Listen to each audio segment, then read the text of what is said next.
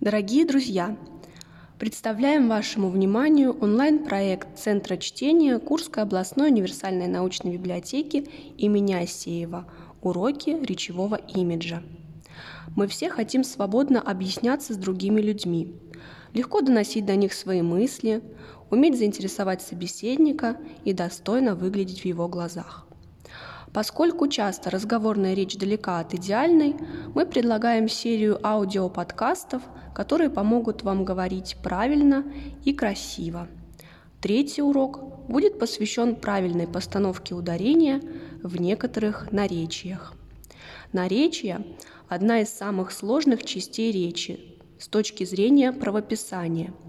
Действительно, трудно запомнить, какие наречия пишутся слитно, какие раздельно – какие через дефис. С произношением у них все несколько проще. Однако есть примеры, в которых ошибок мало кому удается избежать. Именно о них и поговорим. Первый пример – мастерски. В этом слове ударение чаще ставят на «а» – мастерски.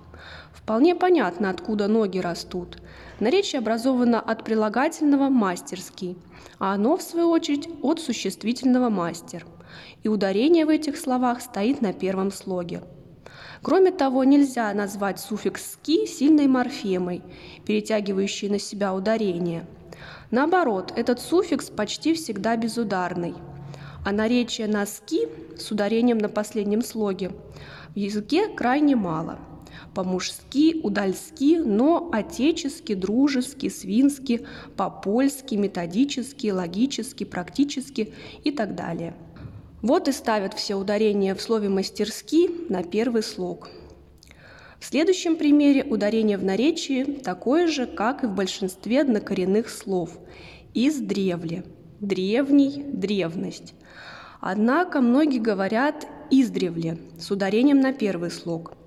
Видимо, по аналогии с синонимом «издавна», Действительно, слова похожи и по своему составу, и по смыслу, но в нашем наречии надо ориентироваться на родственников и ставить ударение на корень, особенно учитывая тот факт, что оно было таким и 200 лет назад. И это подтверждают стихи Александра Сергеевича Пушкина. «Издревле сладостный союз поэтов меж собой связует.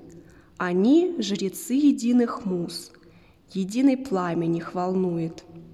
Друзья, читайте книги, устройте себе интенсив-курс по прокачиванию речевых навыков. А подробнее о самых распространенных ошибках и правилах русского языка вы можете прочесть в новой книге, поступившей в библиотеку «Слово не воробей». Разбираем ошибки устной речи Татьяны Гартман. До встречи!